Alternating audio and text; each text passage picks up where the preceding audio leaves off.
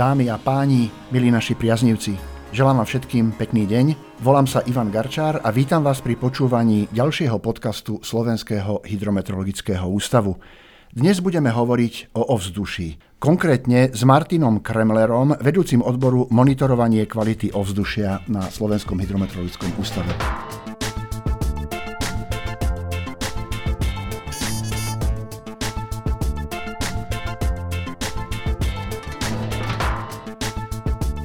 Ahoj Martin. Ahoj Ivan. Dobrý deň všetkým poslucháčom. Slovenský hydrometeorologický ústav monitoruje kvalitu ovzdušia. Povedzme hneď na úvod, čo vlastne sledujeme. Tak sledujeme koncentrácie znečistujúcich látok a tie delíme na prachové, to znamená PM10, PM2,5, ďalej plynné znečistujúce látky, SO2, CO, teda oxid uholnatý, oxidy dusíka NO, NO2 a ozón a ďalej potom benzén a na dvoch staniciach ortuť. Toto sú kontinuálne pozorovania koncentrácií znečistujúcich látok a potom máme ešte manuálne, kde urobíme odber prachu a následne v laboratóriu zanalizujeme ťažké kovy alebo polycyklické aromatické uhlovodíky. K niektorým z nich sa ešte vrátime, ale povedzme si na úvod, na začiatok, ako alebo čím to meriame. Takže máme rozmiestnené stanice po Slovensku a v týchto staniciach sa nachádzajú sofistikované analyzátory, ktoré merajú koncentrácie týchto jednotlivých znečistujúcich látok. To znamená, na každú znečistujúcu látku je jeden analyzátor. Sú to nejaké membrány, cez ktoré prechádza vzduch, tie zachytávajú treba z prachové častice alebo inak analýzujú? Prachové častice sa, áno, zachytávajú na filter a prírastok hmotnosti sa vyhodnocuje. A tie chemické látky? Tie chemické látky, tam je viacero, viacero možností analýzy. Každá z tých látok má iný spôsob analýzy. Koľko staníc na Slovensku máme? Máme 52 staníc a plus máme niekoľko mobilných staníc, ktoré menia svoju polohu, ale teraz aktuálne sú v teréne približne 4-5 staníc. 52 hovoríš, nie je to málo? Nebolo by lepšie, keby ich bolo viac? No určite kvôli orografii, zložitej orografii Slovenska eh, by bolo vhodné, keby sme ich mali viacej, ale tam sa dostávame do problému eh, s cenou, s obstaraním, obstarávacou cenou týchto staníc. Hovoríš o cene, povedzme priamo, čo to stojí takáto stanica? Záleží od vybavenia stanice, lebo nie každá stanica meria plný program ktorý som vymenoval na začiatku. Takže od toho programu tá cena sa môže pohybovať medzi 200-300 tisícami eur. Fíha, to nie je málo.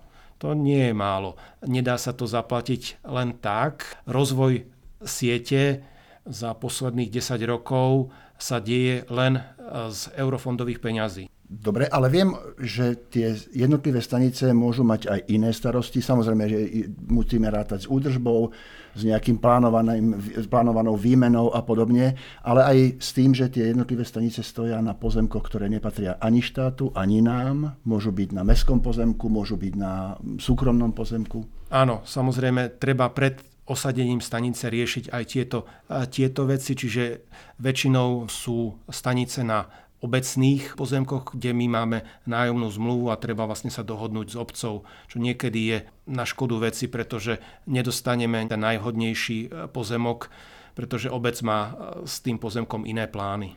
Vráťme sa ešte k tým mobilným jednotkám. Znamená to, že sme schopní monitorovať kvalitu ovzdušia kdekoľvek na Slovensku? Pýtam sa na podmienky, kto si takúto mobilnú jednotku môže objednať, za akú cenu, za akých podmienok, koľko musí, ako dlho teda musí stať stanica na určitom mieste, aby tie údaje, ktoré namerala, sme považovali za validné. Čiže začneme od konca. Za indikatívne e, monitorovanie považujeme, keď e, máme minimálne 8 týždňov do roka rovnomerne rozložených počas sezón, to znamená 2 týždne v zime, 2 týždne na jar, 2 týždne v lete, 2 týždne na jeseň. Vtedy sa takéto meranie dá považovať za indikatívne. Ďalšia, čo sa týka podmienok, nemôžeme merať úplne všade. Má to svoje obmedzenia, pretože tá stanica má isté rozmery, je, je veľkosti prívesného vozíka za osobný automobil, výšky, výšky cez 2 metre Čiže musíme sa dohodnúť e, s objednávateľom, najčastejšie sú to obce, kde tú stanicu umiestnime, aby nezavadzala. Nemôžeme zapratať celý chodník s touto stanicou samozrejme. A takisto stanica je podobne ako máme e, ostatné stacionárne stanice klimatizovaná, čiže má dosť veľký odber elektrickej energie. Tým pádom je potrebné ju napájať e, trojfázovou prípojkou s dostatočným istením minimálne 25 A. Takže toto sú e, technické obmedzenia, Čiže nedá sa bez toho, že by sme sa dopredu dohodli so samozprávou, tak nevieme, nevieme monitorovať kvalitu ovzdušia na nejaký podnet keď eh, havaríne treba dojde k eh, nejakému zvýšeniu koncentrácie niektoré znečistujúce látky. Sú ale aj menšie meracie zariadenia alebo možnosti pomôcť záujemcov s meraním kvality ovzdušia v meste a podobne. Je to tak? Áno, spomínal som eh, na začiatku, že manuálne vieme merať ťažké kovy a polycyklické aromatické uhlovodíky. Medzi nimi by som spomenul hlavne benzoapyren, čo je karcinogénna látka, ktorá vzniká pri nedokonalom spalovaní, či už e, v motore auta alebo pri kúrení tuhým palivom e, v niektorom rodinnom dome. A okrem tohto tu, tento prístroj nazývame vzorkovač, ktorý môže byť aj samostatne osadený nielen ako súčasť našej stacionárnej alebo mobilnej stanice. A takýto vzorkovač stačí napájať 220 V, čiže jednofázovou prípojkou, není tam potrebný taký príkon a dokážeme odmerať aj priemerné denné koncentrácie prachových častíc, či už PM10 alebo PM2,5. Samozrejme, nie je ten výsledok hneď online, ale tam um, sa musí zvážiť ten filter pred expozíciou, po expozícii a na základe toho sa vypočíta koncentrácia. Ale je to riešenie, keď uh, sme obmedzovaní priestorom alebo tou elektrickou prípojkou, tak aj takýmto menším zariadením vieme to problematické, čo na Slovensku je, teda prachové častice a benzoapyren, vieme zmonitorovať. Okrem toho sú potom ešte menšie zariadenia. V súčasnosti existujú rôzne senzorické riešenia na meranie kvality ovzdušia, ale tieto momentálne ešte nie sú natoľko spolahlivé, alebo lepšie povedané je široká škála senzorov v cenách od pár eur po desiatky tisíc eur a tá spolahlivosť kolíše v širokom spektre od e, povedzme niektoré merajú s presnosťou plus minus 30% oproti našim referenčným prístrojom, ale niektoré bohužiaľ merajú plus minus 200% čo na takýto údaj potom sa nedá vôbec spoľahnúť. Je skvelé, že o tom hovoríš, pretože moja ďalšia otázka sa týka obcí a miest, ktoré začali samostatne merať podobnými senzormi kvalitu ovzdušia. Sú takéto prístroje presné? Ak tie čísla totiž nie sú správne, môže dôjsť k rôznym dezinformáciám ku koncovému um, užívateľovi, teda k občanom. Komunikujeme s obcami v tejto oblasti? Samozrejme, niektoré obce si zvolili takéto riešenie bez toho, že by vôbec nás kontaktovali, čo nie je najideálnejšie, pretože, ako som spomenul, niektoré senzory môžu byť spoláhlivé, relatívne spoláhlivé a niektoré bohužiaľ merajú plus minus 200% a takýmto hodnotám nemožno dôverovať a pokiaľ sa na ne spoliehajú občania, tak môže dojsť až, by som povedal, k šíreniu poplašnej správy, že tá situácia nemusí byť vôbec taká zlá, ako udáva hodnota toho ktorého senzora. Takže odporúčam, pokiaľ samozprávy eh, chcú riešiť monitoring kvality ovzdušia, pretože samozrejme, ako som povedal, pri tých cenách našich staníc nie je reálne, aby sme mali eh, povedzme 100 alebo 200 staníc po Slovensku, nemôže byť, nemáme ani v každom okrese stanicu.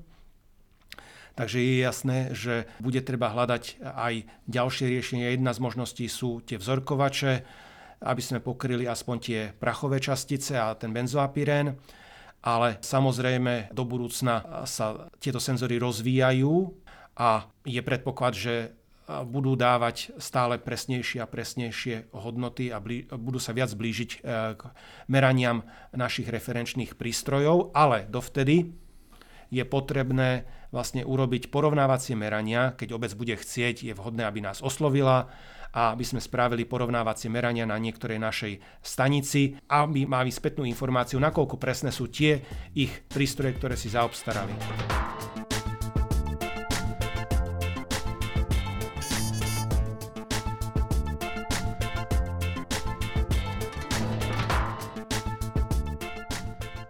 Skvelé, takže v podstate my súhlasíme s tým, aby obce a mesta vyvíjali takúto činnosť. Áno, určite, ako som povedal, nie je reálne proste pokryť referenčnými stanicami celé Slovensko, čiže proste ako doplnková sieť je vhodné proste tieto senzorické staničky, ale je tam to ale, treba to kalibrovať, treba, treba to robiť v spolupráci s nami, aby tie údaje boli využiteľné a vedeli sme, okolko sa odchylujú oproti hodnotám referenčných prístrojov. Dobre, prejdeme ďalej. Spomínal si prachové častice PM10 a PM2,5. Povedzme v krátkosti, o čo ide. Čo spôsobuje ich nejaký nadmerný alebo výskyt alebo zvýšenú koncentráciu?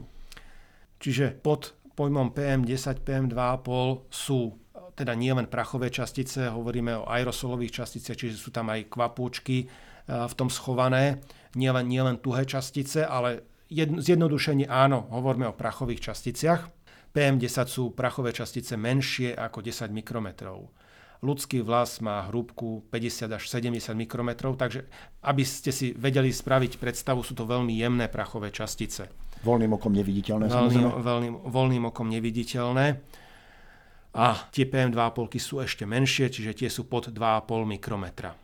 Čím sú prachové častice jemnejšie, tým hĺbšie do dýchacieho systému sa dostávajú. Tie najjemnejšie prachové častice sa dostávajú do plúcnych komórok a tie úplne ultrajemné častice dokážu priamo prechádzať do krvného obehu. A zvýšená koncentrácia týchto častíc? Oni vznikajú, tieto prachové častice, aj jak prírodnými zdrojmi, napríklad piesok zo Sahary, to určite vodiči na autách viackrát počas roka majú možnosť pozorovať. Čiže toto je prirodzený zdroj. Takisto morská sol je súčasťou PM častíc. Čím ideme bližšie k moru, tak tým ich podiel je, je vyšší, ale samozrejme sú tam rôzne sadze. Na týchto sadziach naviazané rôzne chemické škodlivé látky, povedzme aj ten karcinogénny benzoapiren tam môže byť naviazaný, ťažké kovy tam môžu byť. Čiže je to široká, široká škála látok, ktoré z nie sú... napríklad tiež? Tiež z dopravy, ktoré nie sú plynné. Medzi najdôležitejšie zdroje v súčasnosti na Slovensku pri PM10, pri PM2,5 je práve lokálne kúreniska. To znamená rodinné domy, ktoré kúria tuhým palivom, tak vlastne oni produkujú najviac, najviac prachových častíc z celoslovenského priemeru. Nasledujú potom ďalšími zdrojmi je samozrejme doprava.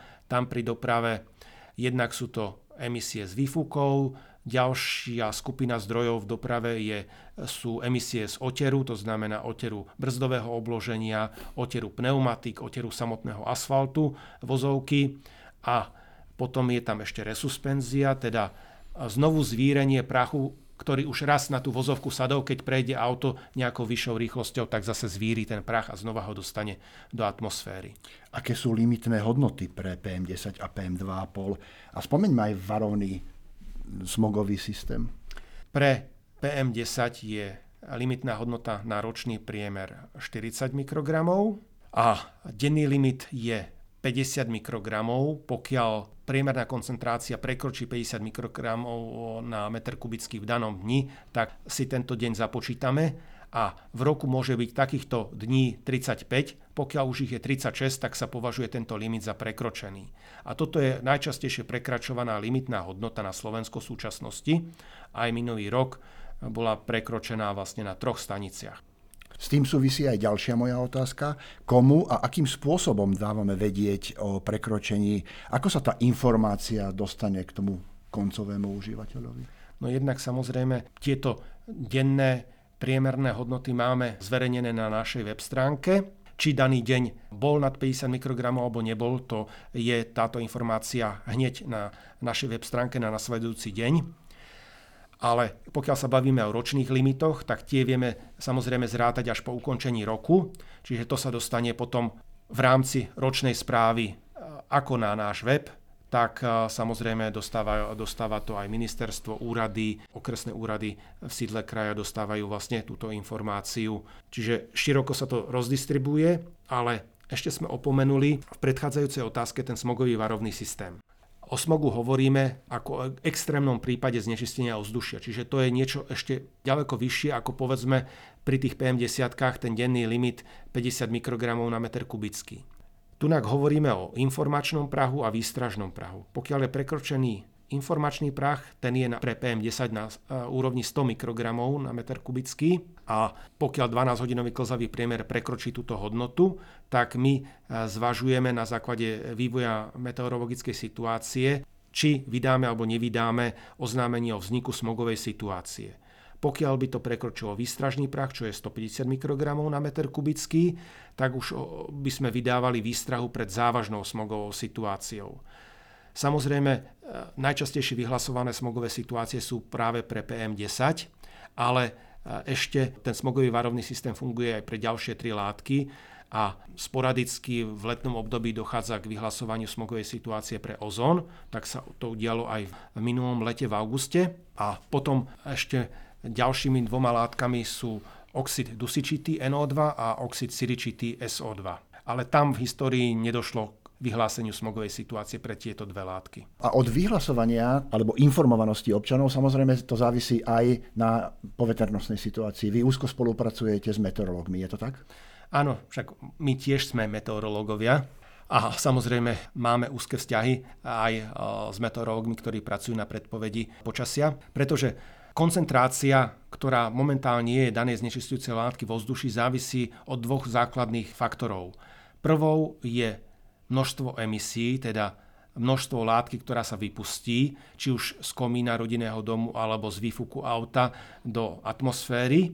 A druhý faktor je rozstylová situácia, čiže rozstylové podmienky, ktoré závisia od rýchlosti vetra, od teplotného zvrstvenia vertikálneho atmosféry, to znamená, či je tu nejaká inverzia, alebo naopak vytvárajú sa nám tie biele barančeky, kumuly, ktoré sú prejavom konvekcie e, v letnom období, kedy sú podporované vertikálne pohyby.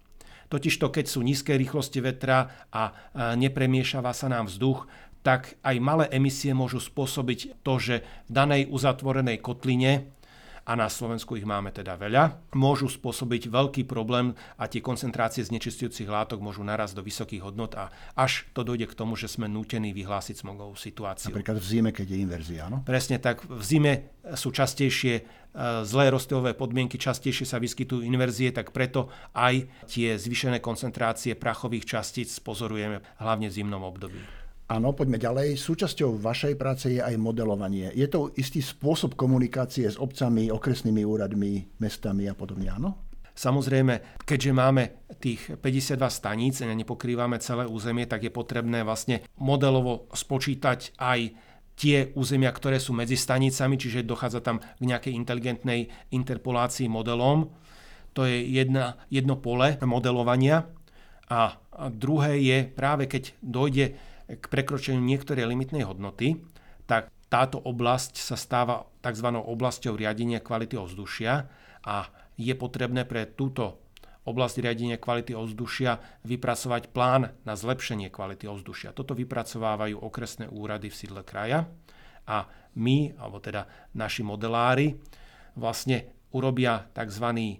source apportionment, teda modelové zhodnotenie podielu jednotlivých skupín zdrojov na vzniku toho prekročenia danej znečistujúcej látky. To znamená, či za tým prekročením sú lokálne kureniská, alebo je za tým doprava, alebo prípadne nejaký lokálny, iný lokálny Výrobca, zdroj, priemysel, priemysel, priemysel. Ale z doterajších skúseností, keď sa bavíme o tých prachových časticiach, tak skutočne iba v Bratislave je povedzme dominantná doprava a čím ideme do menších miest, tak ten podiel dopravy klesá a narastá podiel lokálnych kúrenísk. Modelovanie, ale určite ráta aj s tými spomínanými rozptýlovými podmienkami. Ano? Samozrejme, samozrejme, v modelovaní ako naviazané na meteorologické modely, a naviac, naviac sú tam dodané zdroje, ktoré produkujú emisie. Je tam potom aj chemizmus, čo sa deje, e, aké chemické reakcie prebiehajú tých jednotlivých znečistujúcich látok, čiže je, sú to komplexnejšie modely naviazané na meteorologické modely. Zastavme sa teraz pri otázke, ktoré teda regióny sú najviac postihnuté zlou situáciou v kvalite ovzdušia? Čiže ako som povedal, závisí nám tá koncentrácia od emisí, čiže vyššie emisie sú v oblastiach, kde sú prístupné na vykurovanie drevo, alebo tuhé palivá, to znamená celé stredné Slovensko, kde je proste dostupné, ľahšie dostupné toto palivo. A druhý aspekt sú zlé rostlové podmienky. Čiže samozrejme pri tých kotlinových polohách to pohorie slúži, môžeme prirovnať ako ku stenám hrnca a tá inverzia, ktorá bráni vertikálnym pohybom, tu môžeme prirovnať k pokrievke toho hrnca. Čiže v rámci kotliny máme vzduch uzatvorený ako v hrnci a pokiaľ tu máme zdroje, ktoré produkujú emisie, tak nám tie koncentrácie budú narastať. Dovtedy, kým tá inverzia sa nerozruší, neprejde nejaký atmosférický front a nevymení nám a nevyčistí nám tam e, ten vzduch, ktorý tam stál v tej kotline niekoľko dní. Ktoré sú to regióny konkrétne? Čiže všetky kotlinové polohy proste na strednom Slovensku, takisto časti východného Slovenska sú náchylné proste na problém s vysokými koncentráciami prachových častíc. Často sa v tejto súvislosti spomína Ružomberok, treba z Banská Bystrica. Áno, ale najčastejšie vyhlasovaná smogová situácia býva v Jelšave. Jelšava, áno. Následuje Ružomberok, Martin, Žilina, Banská Bystrica, Prešov, Veľká Ida, Košice.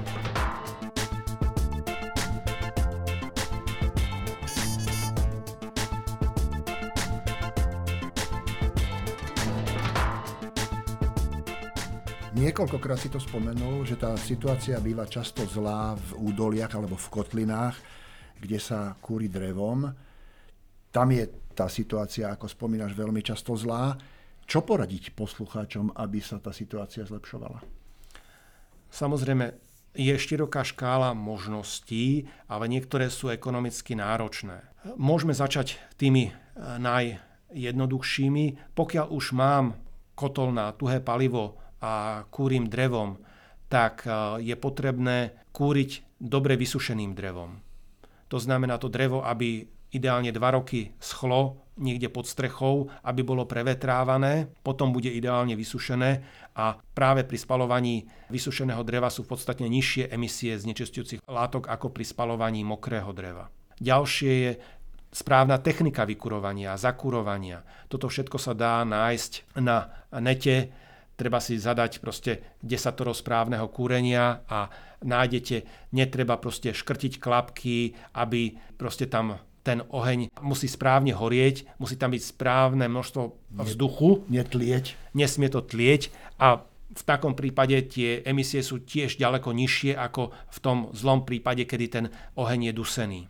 Ďalšími opatreniami, ktoré môže urobiť samotný užívateľ, je takými a v súčasnosti v energetickej kríze e, nie je, a myslím si, že to ani už nikto takmer nikto nerobí, že vykuruje si dom na 25 stupňov, čiže znižiť tú teplotu vykurovania o nejaký ten stupeň na nejakých 21, v spálniach e, dokonca ešte nižšie by mohla byť teplota, čiže týmto sa ušetrí dosť, e, dosť energie, čiže sa nemusí spáliť potom toľko paliva a tým aj tie emisie budú nižšie. Okrem toho z tých nákladnejších opatrení vymeniť kotol, lebo 20-ročný kotol pri kilograme spávaného dreva má ďaleko vyššie emisie ako v súčasnosti moderné kotle, čiže toto je ďalšia možnosť. Okrem toho e, zatepliť rodinný dom kompletne, vymeniť okná, vymeniť dvere, čiže tým e, sa zníži energetická náročnosť na vykurovanie toho objektu. Nepotrebujeme spáliť toľko paliva, ako to bolo pred e, takouto rekonštrukciou Čiže toto sú už tie náročne, ekonomicky náročnejšie, náročnejšie opatrenia. Toto som zatiaľ hovoril ku kúreniu. Samozrejme v doprave tam takisto modernejšie autá majú vyššiu emisnú triedu, čiže na prejdený kilometr vlastne vypustia menej, menej emisí, čiže modernizáciou vozového parku vlastne sa dá e, ušetriť na množstve emisí, ktoré sú produkované dopravou, ale samozrejme individuálne dá sa urobiť to, že rozmyslím si, že či musím ísť tým autom a či musím ísť sám, či nemôžem ísť povedzme s kolegom, čiže tzv. car sharing. Takisto samozprávy by sa mali zamyslieť nad tým, treba zmeniť myslenie na Slovensku, kedy mestá by a obce by sa mali stavať priateľskejšie ku alternatívnym spôsobom dopravy, viac aby sa využívala mestská hromadná doprava, viac aby sa využívali bicykle, pešia chôdza, aby sa viac využívala. To znamená, musia spraviť podmienky preto, aby cesta z bodu A do bodu B bola rýchlejšia, či už MHDčkou na bicykli alebo peši, ako sa dostať autom. Čiže aj trošku znepríjemniť a povedzme zjednosmerniť niektoré ulice, aby tá cesta z bodu A do bodu B autom pokiaľ ide o krátke cesty, tak... Eh, bola výhodnejšia? Bola, pre... bola nevýhodnejšia pre to auto, ale eh, preferovaná... Prefero... výhodnejšia a rýchlejšia na bicykli. Tak, hm, tak. A takisto rozmýšľať pri plánovaní vlastne miest, aby sa nemuselo presúvať proste eh, z jednej mestskej časti do druhej mestskej časti, čiže do budúcna proste plánovať tie jednotlivé mestské časti tak, aby sa využil ten koncept 15-minútového mesta, kde v pešej dostupnosti alebo bicyklovej dostupnosti do 15 minút mám služby, obchody, ideálne aj mnohí obyvateľia v tej mestskej časti, aby našli aj zamestnanie a nemuseli sa presúvať medzi rôznymi, rôznymi mestskými časťami. To nás čaká ešte dlhá cesta, určite? Áno, samozrejme. Toto som naznačil tu na víziu, ktorá je riešením, čo sa týka emisí z dopravy. Vráťme sa ešte ale k ozónu. Čo je to ozón a prečo je pre človeka nebezpečný? Tak ozón takisto patrí medzi škodlivé látky. Samozrejme treba rozlišovať ozón, ktorý máme v stratosfére a tam ho máme asi 90 z celkového množstva, tak tento ozón je potrebný a chráni nás spolu s kyslíkom pred dopadom ultrafialového žiarenia na zemský povrch, ktoré by zničilo život. Čiže tunak je tá nezastupiteľná funkcia ozónu v stratosfére, ale tunak v nižšej vrstve atmosféry, v troposfére, je tým, že je to oxidant, tak pri vyšších koncentráciách je škodlivý nielen pre ľudské zdravie, ale škodí aj zvieratám, škodí rastlinám, znižuje úrody polnohospodárských plodín. Je to plyn, áno? Áno, je to, je to plyn, je to vlastne trojatomová molekula kyslíka. Nebuďme ale len negativistickí. V prezentáciách často opakuješ, že sa situácia na Slovensku s kvalitou ovzdušia postupne mení k lepšiemu. Čomu pripisujeme tento fenomén? No pokiaľ sa pozeráme na horizont povedzme 30-40 rokov, tak skutočne dá sa povedať, že došlo k výraznému zlepšeniu. Samozrejme, treba brať každú znečistujúcu látku zvlášť, lebo pri niektorých tá situácia sa výraznejšie zlepšila, pri niektorých sa zlepšila miernejšie. V minulosti pred tými 30-40 rokmi boli nosným zdrojom znečisťovania ovzdušia priemysel. A toto znečistenie postupne klesalo, ako sa prijímali rôzne opatrenia na zamedzenie vlastne vypúšťania emisí z priemyselných podnikov. A v súčasnosti tá situácia nie je natoľko ešte dobrá, že by sme e, si mohli povedať, že stačí, stále máme čo robiť, ale v súčasnosti sa už musíme sústrediť, ako som povedal, na veľa malých zdrojov, teda rodinných domov, ktoré kúria tuhým palivom, aby, aby sme obmedzili tie emisie prachových častíc PM10 a PM2,5 a takisto s tým súvisí aj e, tie emisie benzoapirénu. S tým súvisí moja ďalšia otázka, posledná otázka, ako môže jednotlivec ovplyvniť skutočnosť na zlepšenie celkovej situácie s kvalitou ovzdušia na Slovensku. Máme v zákone nejaké sankcie, nejaké upozornenia, sankcie pre tých, ktorí pália benevolentne všetko, čo im doma sa dostane do rúk, vrátane nejakých umelohmotných fliež a podobne. No bohužiaľ, nerobíme si ilúzie, je to samozrejme zakázané pretože spalovať čokoľvek iné ako palivo, to znamená či už nejaké uhlie, kvalitné uhlie alebo, alebo dobre vysušené drevo je zakázané. To znamená žiadne časti starého nábytku, žiadna drevotrieska, žiadne okenné rámy, žiadne handry namočené v oleji, žiadne PET flaše, piliny a podobné záležitosti. Nič z tohto by sa nemalo do kotla dostať. Ale vieme aj vzhľadom na súčasnosti energetickú krízu, tak určite k tomu e, niekde na Slovensku dochádza. Apelujem na to, aby si to ľudia rozmysleli, pretože neškodia len susedom, škodia aj sebe. Pretože ten vzduch dýchame všetci. Zastavme sa pri tom zákone, ešte spomenieme ten? Čiže doteraz nebolo možné vstupovať do rodinného domu a postihovať takýmto spôsobom a dokázať niekomu, že spolu spaluje odpad kotly. Ale dúfam teda, že v zákone, ktorý sa už dostal do parlamentu, ale nebol podpísaný pani prezidentkou, tak pri opätovnom schválení tam bude aj riešené toto, práve tento vstup do objektu a možnosť kompetentnej osoby zobrať povedzme stier znútra kotla alebo, alebo kozubu. Na základe potom chemickej analýzy by sa dalo dokázať, že tam dochádzalo práve k takémuto protiprávnemu spoluspalovaniu odpadu a bolo by to potom nejakým spôsobom postihovateľné. Verím tomu, že sa to tam do toho zákona dostalo a ak to tam je, tak to tam aj zostalo. To bola moja posledná otázka. Ďakujem ti, Martin. Ďakujem za pozornosť a ďakujem aj vám, milí posluchači. Vám, priatelia, ďakujem za pozornosť a teším sa na ďalšie vydanie podcastov Slovenského hydrometeorologického ústavu. Zachovajte nám priazeň. Sme každý deň s vami. Želám vám čistý vzduch, zdravú vodu a počasie, aké práve teraz potrebujete.